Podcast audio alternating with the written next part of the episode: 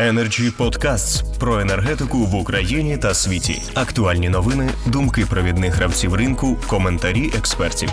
Energy Podcasts. Хто вважає за потрібне ще висловитися на сам кінець? Будь ласка. Андрій Мезович. Якщо можна, Так, звичайно. од, од, одна ремарка.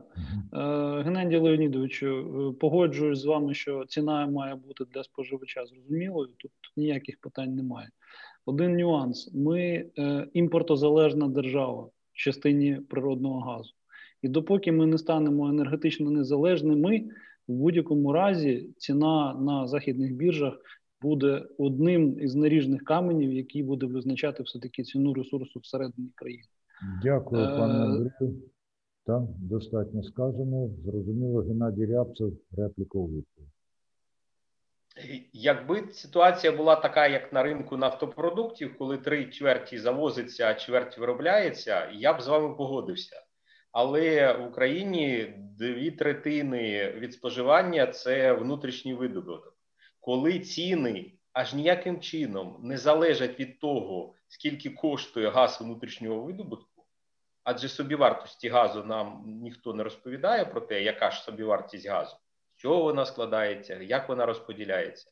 Якщо ціна газу всередині України ніяким чином не залежить від того, чи є газ в підземних сховищах газу, Пане Геннадію, світло вже починає блимати. якщо ціна не залежить від вартості альтернативи природного газу, який, якому є електрична енергія, то це ненормальна ситуація, як на мене.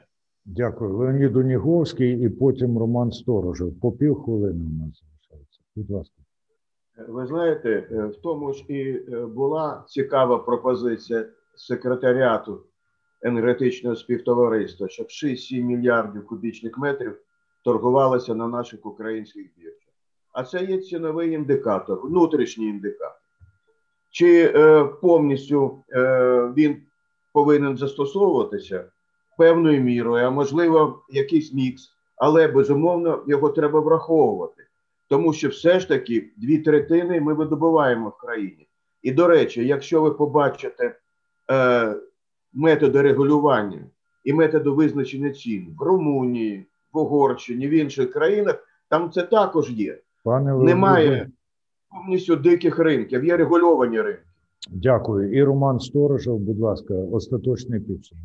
Хотел бы не согласиться с тем, что цена на внутреннего ресурса и газа в ПСГ не влияет на цену на рынке, потому что если мы посмотрим на цены, которые действуют в Украине, наверное, с лета и до сегодняшнего дня, то импортный паритет всегда довольно на, приличный, на приличное значение выше, чем цены на внутреннем рынке. Поэтому автоматически эти ресурсы влияют на цену на газ внутри украинского рынка, но полностью согласен, что ресурс Укргаздобычи до тех пор, пока цены для населения не станут общерыночными, должен продаваться через биржу, потому что мы должны понять прозрачный индикатив. Почему у «Нафтогаза» цена на 10-15% меньше, чем на всем остальном рынке?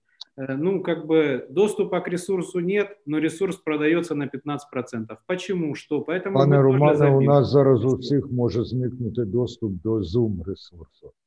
А, Дуже дякую. і Дуже показово, що от е, Роман Сторожев, як і інші, знаходить і суперечності, і те, в чому можна погодитися з іншими учасниками. Дякую всім за участь. Мені, от е, те, що сказав Геннадій Рябцев про перевзування у польоті, нагадали епізоди з Карлсона, коли він сидів на дереві, промочивши ноги, а бабуся йому гукала зміни шкарпетки, любий Карлсона, зміни шкарпетки.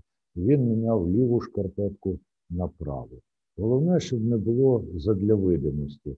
І те, що ви сьогодні сказали, які наміри ви висловили, мене принаймні надихає в тому, що зусилля триватимуть і становище можна буде виправити. Нелегко, але Роман Марченко теж сказав, що будемо боротися далі. І будемо проводити далі зустрічі в Energy Club, програму Energy Freedom. Всім дякую. Передавайте, що дивилися. Energy Club. Пряма комунікація енергії.